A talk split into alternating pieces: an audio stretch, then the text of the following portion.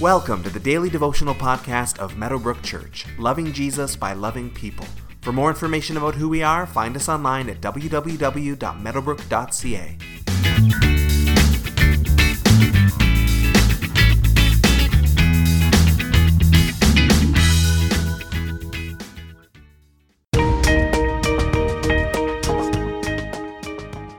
Meadowbrook Church, which produces these podcasts, is a Canadian church, and we are proudly Canadian. We love our country and we pray for it all the time. At the same time, we're also very aware of many stereotypes about Canadians that we're overly polite, that we're maybe passive, we talk funny, etc. Now, there may be some Canadians that have some of these qualities, but that's how stereotypes work. A few people end up representing the whole group.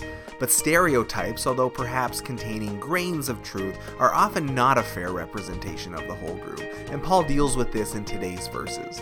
Romans chapter 2 verses 17 through 24 says, now, if you call yourself a Jew, if you rely on the law and boast in God, if you know His will and approve of what is superior because you are instructed by the law, if you are convinced that you are a guide for the blind, a light for those who are in the dark, an instructor of the foolish, a teacher of little children, because you have in the law the embodiment of knowledge and truth, you then who teach others, do you not teach yourself? You who preach against stealing, do you steal? You who say that people should not commit adultery, do you commit adultery?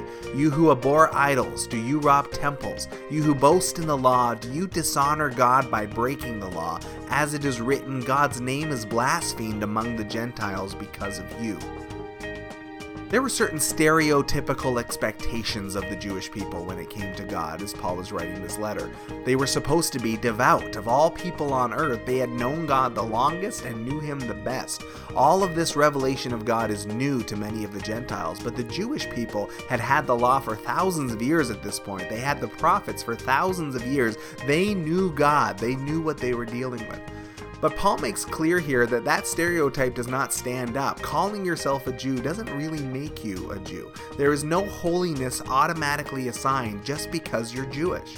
If you claim to be a devout Jew, does that claim prove itself? Are you living up to your noble spiritual heritage? The same standard applies to those of us who follow Jesus, of course, as well. If you claim to be a follower of Jesus, does that claim prove itself by the way you live your life? Are you living up to the title of follower of Jesus? Are you actually doing that?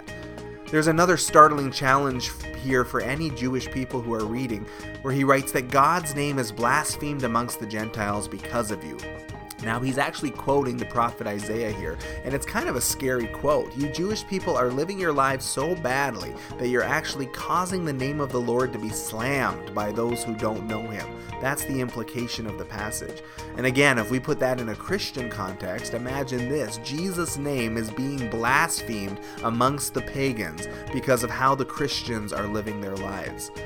Ouch, that's scary put that way. It's powerful, it's convicting, and it's common actually. It causes us to take a deep look at ourselves. Is there anything we're doing that is causing others to look at Jesus in a negative light?